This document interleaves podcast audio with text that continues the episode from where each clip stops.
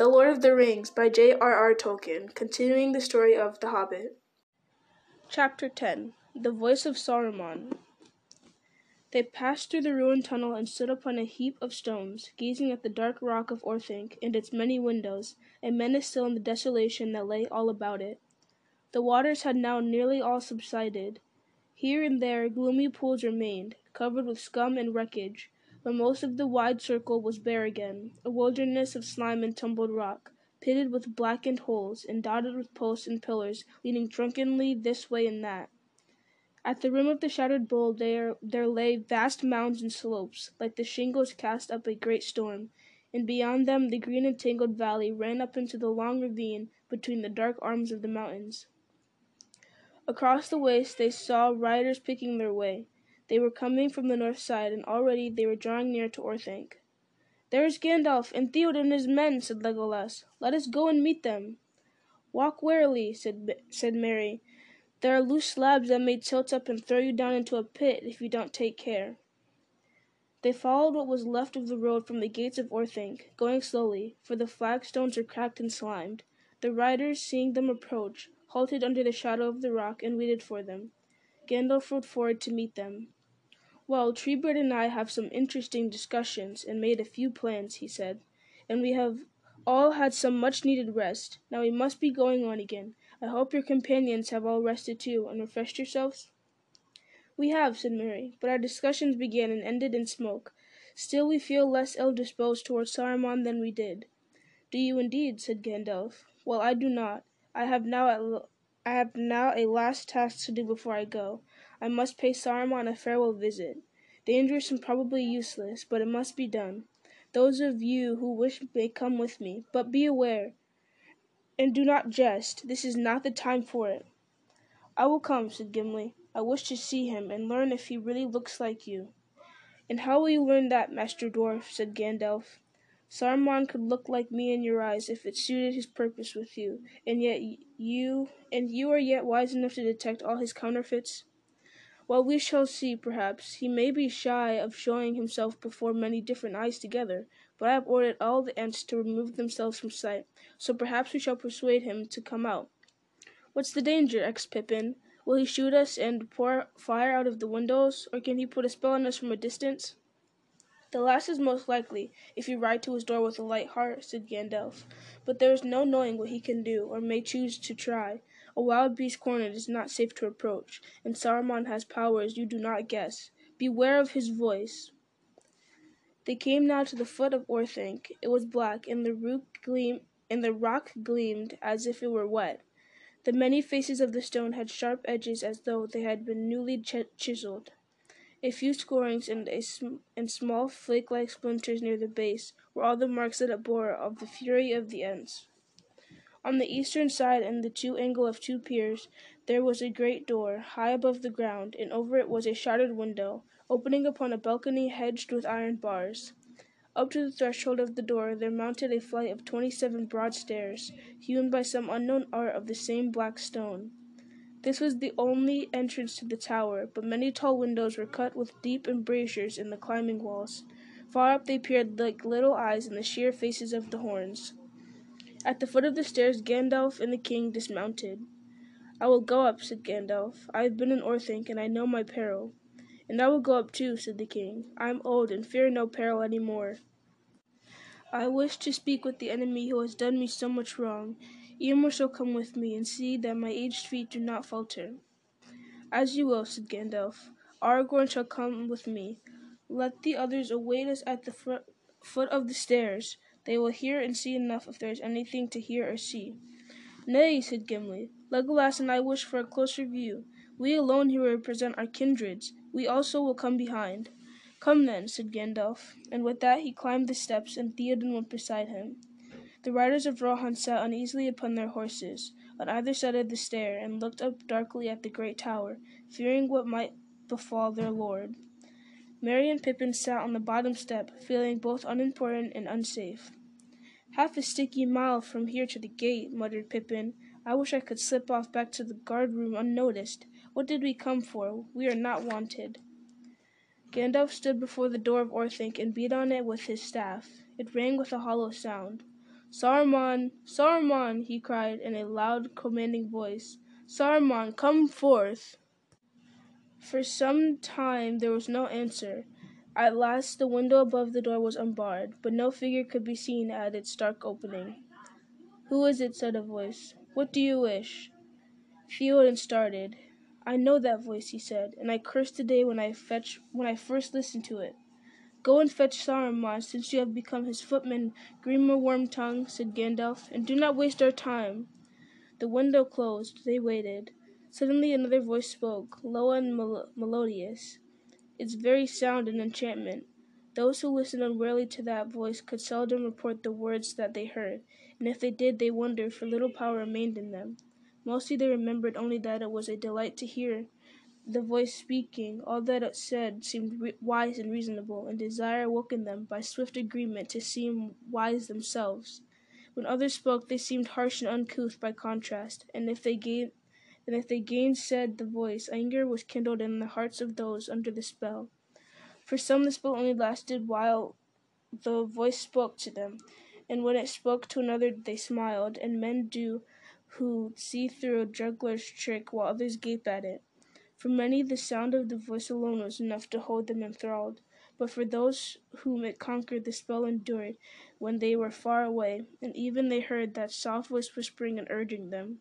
But none were unmoved, none rejected his pleas and his commands without an effort of mind and will, so long as his master had control of it. Well, it now with gentle question, Why must you disturb my rest? Will you give me no peace at all by night or day? Its tone was that of a kindly heart aggrieved by injuries undeserved. They looked up astonished, for they had heard no sound of his coming, and they saw a figure standing at the rail, looking down upon them, an old man, swathed in a great cloak, the color of which was not easy to tell, for it changed if they moved their eyes or if he was stirred. His face was long, with a high forehead, he had deep darkling eyes, hard to fathom, though the look that they now bore was grave and benevolent, and a little wary. His hair and beard were white, but strands, strands of black still showed about his lips and ears. Like and yet unlike, muttered Gimli. But come now, said the soft voice. Two at least of you I know by name. Gandalf I know well to have much hope that he sees help or counsel here. But you, Theoden, lord of the Mark of Rohan, and declared your noble devices, are, and still more by the far countenance of the house of Eorl. O worthy son of Thengel, the th- thrice renowned, why have you come? Why have you not come before? And as a friend, much have I desired to see you, mightiest king of western lands, and especially in these latter years, to save you from the universe and evil counsels that, bes- that best beset you. Is it too late? Despite the injuries that have been done to me, and which the men of Rohan, alas, have had some part still, I would save you, and deliver you from the ruin that draws nigh inevitably, if you ride upon this road which you have taken. Indeed, I alone can aid you, can aid you now. Theoden opened his mouth as if to speak, but he said nothing. He looked up at the face of Saruman with its dark solemn, dark solemn eyes bent down upon him, and then went to Gandalf at his side, and he seemed to hesitate. Gandalf made no sign, but stood silent as stone, as one waiting patiently for some call that has not yet come. The riders stirred at first, murmuring with approval of the words of Saruman, and then Gandalf had never spoken so fair and fitting to their, fit, fittingly to their lord. Rough and proud now seemed all his dealings with Theoden, and over their hearts crept a shadow, the fear of a great danger, the end of the mark in a, in a darkness to which Gandalf was driving them, while Saruman stood beside a door of escape, holding it half open so that a ray of light came through. There was a heavy silence. It was Gimli the dwarf who broke in suddenly. The words of this wizard sit on their heads, he growled, gripping the handle of his axe. In the language of Orthanc, help means ruin, and saving means slaying. That is plain. But we do not come here to beg. Peace, said Saruman, and for a fleeting moment his voice was less suave, and a light flickered in his eyes and was gone. I do not speak to you yet, Gimli, Gloin's son, he said. Far away is your home, and small, con- and small concern of yours are the troubles of this land but it was not by design of your own that you became embroiled embroiled in them. and so I will not blame such part as you have played, a valiant one, I doubt not. But I pray you, allow me first to speak with the king of Rohan, my neighbor, and once my friend. What have you to say, Theoden king? Will you will you have peace with me and all the aid that my knowledge I've founded in long years can bring? Shall we make our counsels together against evil days and repair our injuries with such good will that our estates shall both come to fairer flower than ever before. Before? Still Theoden did not answer. Whether he strove with anger or doubt, none could say. Eomer spoke. Lord, hear me, he said. Now we have the peril that we were warned of. Have we ridden forth to victory only to stand at last amazed by an old liar with honey on his forked tongue? So would the trapped wolf speak to the hounds if he could. What aid can he give to you, forsooth? All he desires is to escape from his play. Will you parley with his with this dealer in treachery and murder? Remember Theod- the- remember Theodred at the fords, and the grave of Hama and Helm's Deep. If we speak of poisoned tongues, what shall we say of yours, young serpent? said Saruman, and the flash of his anger was now plain to see. But come, Eomer, Eomer, Eomund's son, he went on his soft voice again. To every man his part, valor in arms is yours, and you win again. And you win high honor thereby. Slay whom your lord names as enemies, and be content. Meddle not in policies which you do not understand. But maybe if you become a king, you will find that he must choose his friends with care. The friendship of Saruman and the power of Orthanc cannot be lightly thrown aside whatever grievances, real or fancied, may lie behind. You have won a battle, but not a war, and that with help on which you cannot count again.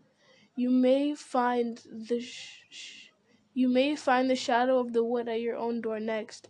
It is a way, it is wayward, and sense and senseless, and has no love for men. But my lord, what of Rohan? Am I to be called a murderer because valiant men have fallen in battle? If you go to war needlessly, for I did not desire it, then men will be slain. But I, but if I am a murderer on that account, then all the house of Eorl is stained with murder, for they have fought many wars and assailed many who defied them. Yet with some they have afternoons made peace, none of the worse for being politic. I, I say, Theoden King, shall we have peace and f- friendship, you and I? It is our to, it is ours to command. We shall have peace, said Theoden at last, quickly as at last thickly, and with an effort. Several of the riders cried out gladly. Theoden held up his hand. Yes, we will have peace, he said, now in a clear voice. We will have peace when you and all your works have perished, and the and you are a liar, Saruman, and a corrupter of men's hearts. You hold out your hand to me, and I perceive only a figure of the claw of Mordor, cruel and cold.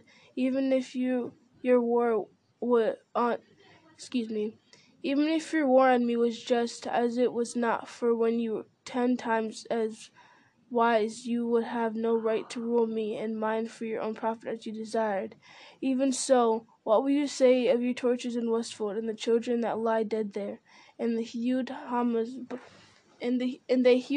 body before the gates of the Hornburg after he was dead when they when you hang from a gibbet at your windows, at your window for the spot of all your crows, I will have peace with you and Orthanc. So much for the house of Eorl. Alas, your son would of great sires am I. I do not need to lick your fingers. Turn elsewhere. But I fear your voice has lost its charm. The riders gazed up at Theoden's Theoden like men startled out startled out of a dream. Harsh as an old raven's, their master's voice sounded in their ears after the music of Saruman. But Saruman for a while was bedside him, beside himself with wrath. He leaned over the mail as it as if he would smite the king with his staff. To some suddenly it was scared that it to some suddenly it seemed that they saw a snake coiling itself to strike. Gibbets and crows, he hissed, and they shuddered at the hideous change. Dotard, what is the house of, Eorl but a thatched bar where brigands drink in the reek, and their brats roll on the floor among noose comes, slow in the drawing. tight and hard in the end. Hang, if you will. Now his voice changed, and he slowly mastered himself. I know not why I have bad the patience to speak to you, for I needed you not, nor your little band of gallopers, as swift to fly as to my advanced mare and you wish, at and your wit. I have offered it again, so that those whom you misled can clearly see the choice of your roads. You must give me brag and abuse, so be it. Go back for your go back for your go back to your huts. But you, Gandalf, for you at least I am grieved, feeling for feeling for your shame. How come it how come it that you can endure such company? For you are proud, Gandalf, and not without reason, having a noble mind and eyes that Gandalf look deep and far. Even now will make will not even now will you not listen to my counsel? Gandalf stirred and looked up. What have you to say that you did not say at our last meeting? he asked. Or perhaps you have things to unsay? Saruman paused. Unsay? He mused as if puzzled. Unsay. I endeavored I, I endeavored to advise you for your own good, but you scarcely listened. You are proud, and you do not have love advice, having indeed a misconstructing my intentions wilfully. I fear that in my eagerness to persuade you, I lost my patience, and I needed, and I, and indeed I regret it, for I bore you the company of the violent and the ignorant. How should I? Are we not both members of a high and ancient concert? High and ancient order, most excellent in Middle Earth. Our friendship would profit us both alike. Much we could still accomplish together to heal the disorders of the world. Let us undress, let's uh, let us understand one another and dismiss from the thought that lesser f- folk let them wait on our decisions for the good common for the common good I am willing to redress the, the part and to receive you. Will you not consult with me? Will you not come up? So great was the power that Saruman exerted in his last effort that none that stood within hearing were unmoved. But now the spell was wholly different. They heard the gigantic remonstrance of of the of a kindly king with an erring with an erring but much loved minister.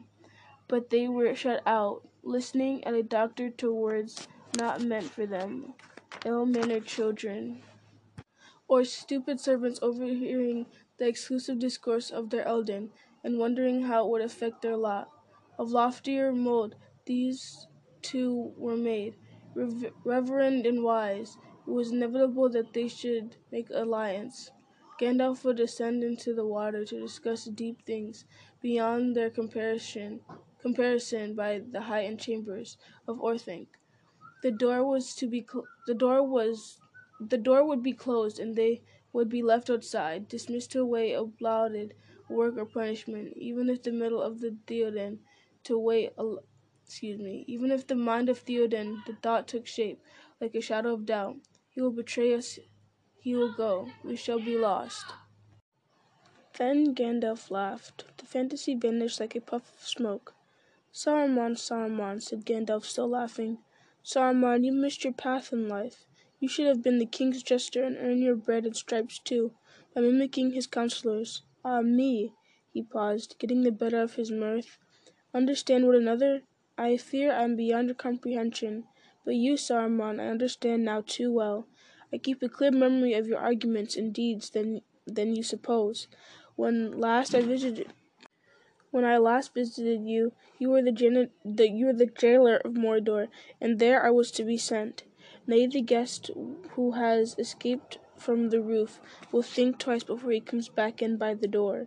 Nay, I do th- not think I will come up, but listen, Saruman, for the last time. Will you not come down? Isengard has proved less strong than your hope and fancy made it. So many other things in which you still have trust. Would it not be well to leave it for a while, to turn to new things perhaps? Think well, Saruman. Will you not come down? A shadow passed over Saruman's face. Then it went deathly white. Before he could conceal it, they saw through the mask the anguish of a mind in doubt, loathing to stay and dreading to leave its refuge. For a second he hesitated, and no one breathed. Then he spoke, and his voice was shrill and cold. Pride and hate were conquering him. Will I come down? he mocked. Does an unarmed man come down to speak with robbers out of doors? I can hear you well enough here. I am no fool, and I do not trust you, Gandalf. They do not stand openly on my stairs, but I know where the wild wood demons are lurking at your command. The treacherous are never distrustful, answered Gandalf wearily. But you need not fear for your skin. I do not wish to kill you, or hurt you, as you would know, if you really understood me and I have the power to protect you. I am giving you a last chance. You can leave Orthanc free if you choose. That sounds well, sneered Saruman, very much in the manner of Gandalf the Grey, so condescending and so very kind. I do not I do not doubt that you would find Orthanc commodious and my departure convenient. But why should I wish to leave? And what do you mean by free? There are conditions, I presume? Reasons Reasons for living you can see from your windows, answered Gandalf. Others will occur to your thought. Your servants are destroyed and scattered. Your neighbors you have made your enemies, and you have cheated your new master, or tried to do so. When his eyes turn hither, it will be the red eye of wrath. But when I say free, I mean free, free from bond of chain or command, to go wherever you will, even even to Mordor, Saruman, if you desire. But you will first surrender to me the key of Orthanc and your staff. They will be pledges they will be pledges of your conduct conduct to be returned later if you merit them. Saruman's, uh, Saruman's face grew livid, twisted with rage, and a red light was kindled in his eyes. He laughed wildly. Later, he cried, and his voice rose to a scream. Later, yes, when you also have the keys of Barad-dûr itself, I suppose, and the crowns of seven kings, and the rods of five wizards, and have purchased yourself a pair of boots many sizes larger than those that you wear now. A modest plan, hardly one in which my help is needed. I have other things to do. Do not be a fool. If you wish to treat me while you have a chance, go away, and come back when you are sober, and leave behind these cutthroats and small ragtag that dangle at your tail. Good day." He turned and left the balcony. "Come back, Saruman," said Gandalf in a commanding voice. To the amazement of the others, Saruman turned again, and as if dragged against his will, he came slowly back to the iron rail, leaning on it, breathing hard. His face was lined and shrunken. His hand clutched his heavy black staff like a claw. "I did not give you leave to go," said Gandalf sternly. "I have not finished. You have become a fool, Saruman, and yet pitiable. You might still have turned away from folly and evil, and have been of service, but you choose to stay and at the ends of your old plots. Stay then, but I warn you, you will not easily come out again, not unless the dark hands of the east stretch out to take you. Saruman, he cried, and his voice grew in power and authority. Behold, I am not Gandalf the Grey, whom you betrayed. I am Gandalf the White, who has returned from death. You have no color now, and I cast you from the Order and from the Council." He raised his hand and spoke slowly in a clear, cold voice. "Saruman, your staff is broken." There was a crack, and the staff split asunder in Saruman's hand, and the head of it fell down at Gandalf's feet. "Go," said Gandalf. With the cry Saruman fell back and crawled away. At that moment a heavy shining came a heavy shining thing came hurtling down from above. It glanced off the iron rail, even as Saruman left it. And passing close to Gandalf's head, it smote the stair on which he stood. The rail rang and snapped. The stair cracked and splintered in glittering sparks. But the ball was unharmed. It rolled on down the steps, a globe of crystal, dark, but glowing with a heart of fire. As it bounded away towards a pool, Pippin ran after it and picked it up. "The murderous rogue!" cried Eomer, but Gandalf was unmoved. "No, that was not thrown by Saruman," he said, "nor even at his bidding, I think. It came from a window far above. A parting shot from Master Wormtongue, I fancy, but ill aimed. The aim was poor, maybe, but he could not make up his mind which he hated more, you or Saruman, said Aragorn. That may be so, said Gandalf. Small comfort will those two have in their companionship. They will gnaw one another with words, but the punishment is just. If Wormtongue ever comes out of Orthanc alive, it will be more than he deserves. Here, my lad, I'll take that. I did not ask you to handle it, he cried, turning sharply and seeing Pippin coming up the steps slowly, as if he were bearing a great weight. He went down to meet him and hastily took the dark globe from the hobbit, wrapping it in the folds of his cloak. I will take care of this, he said. It is not a thing, I guess, that Saruman would have chosen to cast away. But he may have other things to cast, said Gimli. If that is the end of the debate, let us go out of stone's throw at least. It is the end, said Gandalf. Let us go. They turned their backs from the doors of Orthanc and went down. The riders hailed the king with joy and saluted Gandalf. The spell of Saruman was broken. They had seen him come at call and crawl away, dismissed. Well, that is done, said Gandalf. Now I must find Treebeard and tell him how things have gone. He will have guessed surely, said Merry. Were they likely to end were they likely to end any other way? Not likely, answered Gandalf, though they came to the balance of a hair, but I had reasons for trying, some merciful and some less so. First Saruman was shown that the power of his voice was waning. He cannot be both tyrant and counselor. When the plot is ripe, it remains no longer secret. Yet he fell into the trap, and he tried to deal with his victims piecemeal, while others listened. Then I gave him with his la- then I gave him a last choice, and a fair one, to renounce both Mordor and his private schemes, and make amends by helping us in our need. He knows our need, more none better. Great service he could have rendered, but he has chosen to withhold it, and keep the power of Orthanc. He will not serve, only command. He lives now in terror of the shadow of Mordor, and yet he still dreams of riding the storm. Unhappy fool! He will be devoured if the power of the East stretches out its arms to Isengard. We cannot destroy Orthanc from without, but, Sar- but Sauron, who knows what he can do? And what if Sauron does not conquer? What will you do to him? asked Pippin. I? Nothing, said Gandalf. I will do nothing to him. I do not wish for mastery. What will become of him? I cannot say. I grieve that so much that was good now festers in the tower. So for us things have not gone badly. Strange are the turns of fortune. Often does hatred hurt itself.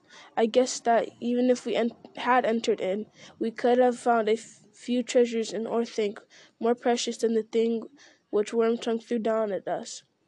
A shrill shriek, suddenly cut off, came from an open window high above. It seems that Saruman thinks so too, said Gandalf. Let us leave them.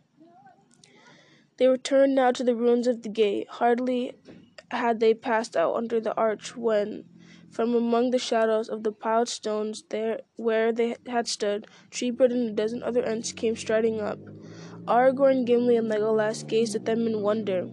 Here are three of my companions, Treebeard, said Gandalf. I have spoken of them, but you have not yet seen them. He named them one by one. The old Ent looked at them long and searchingly, and spoke to them in turn. Last he turned to Legolas. So you have come all the way from Mirkwood, my good elf? A very great forest it used to be, and still is, said Legolas, but not so great that we who dwell there ever, tire of seeing new trees. I should dearly love to journey in Fangorn's wood. I scarcely passed beyond the eaves of it, and I did not wish to turn back. Treebeard's eyes gleamed with pleasure. Pleasure. I hope you may have your eyes. Excuse me. I hope you may have your wish ere the hills ere the hills be much older. He said. I will come if I have the fortune, said Legolas. I have made a bargain with my friend that, if all goes well, we will visit Fangorn together. By your leave. Any elf that comes with you will be welcome, said Treebeard.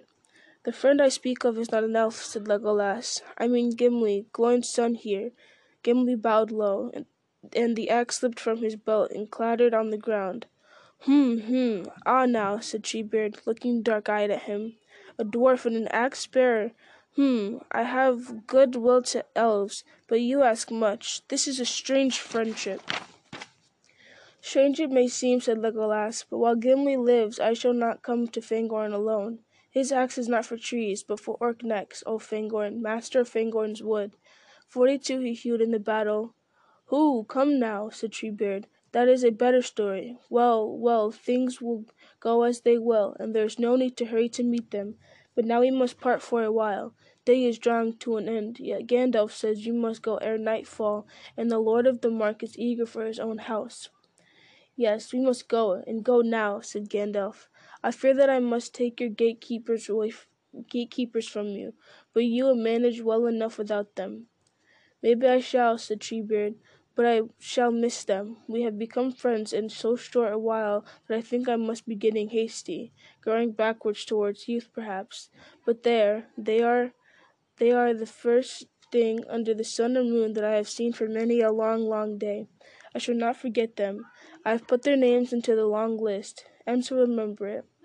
Ents the earthborn, old as mountains, the wide walkers, water drinking, and hungry as hunters, the hobbit children, the laughing folk, the little people. They shall remain friends as long as leaves are renewed. Fare you well, but if you hear news of in your pleasant land in the Shire, send me word. You know what I mean, word or sight of the Entwives. Come yourselves if you can. We will, said Merry and Pippin together, and they turned away hastily. Treebeard looked at them, and was silent for a while, shaking his head thoughtfully. Then he turned to Gandalf. So Saruman would not leave, he said. I did not think he would. His heart is as rotten as a black Huorn's. Still, if I were overcome and all my trees were destroyed, I would not come while I have to hide in. No, said Gandalf. But you have not plotted to cover all the world with your trees and choke all other living things. But there it is. Saruman remains to nurse his hatred and weave again such webs as he can. He has the key of Orthanc, but he must not be allowed to escape. Indeed, no. Ents will not see to that, said Treebeard. Saruman shall not set foot beyond the rock without my leave. Ents will watch over him. Good, said Gandalf. That is what I hoped. Now I can go and turn to other matters with one care the less. But you must be wary. The waters have gone down. It will not be enough to put sentinels round the tower, I fear. I do not doubt that there were deep ways delved under Orthanc, and that Saruman hopes to go and come unmarked before long. If you will undertake the labor, I beg you to pour in the waters again, and do so until Isengard remains a standing pool, where you discover the outlets. When all the underground places are drowned and the outlets blocked, then Saruman will stay upstairs and look out of the windows. Leave it to the Ents, said Treebeard. We shall search the valley from head to foot and peer under every pebble. Trees are coming back to life here, old trees, wild trees. The Watchwood we will call it. Not a squirrel will go here, but I shall know of it. Leave it to the Ents. Until seven times the years in which he tormented us have passed, we shall not tire of watching him.